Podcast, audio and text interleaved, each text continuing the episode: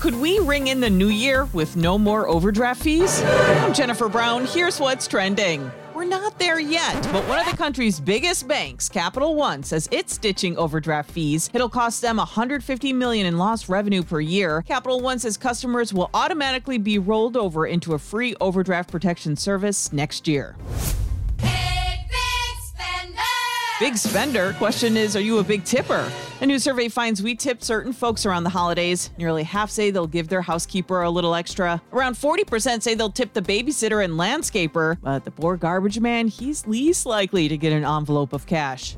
And the joy of Secret Santa is watching silly gifts being opened. Underwear! But other than that, a new poll finds nearly 80% hate doing Secret Santa. Close to 9 in 10 admit to re-gifting past presents. The poll also found more than half find wrapping gifts the worst part of the holiday season.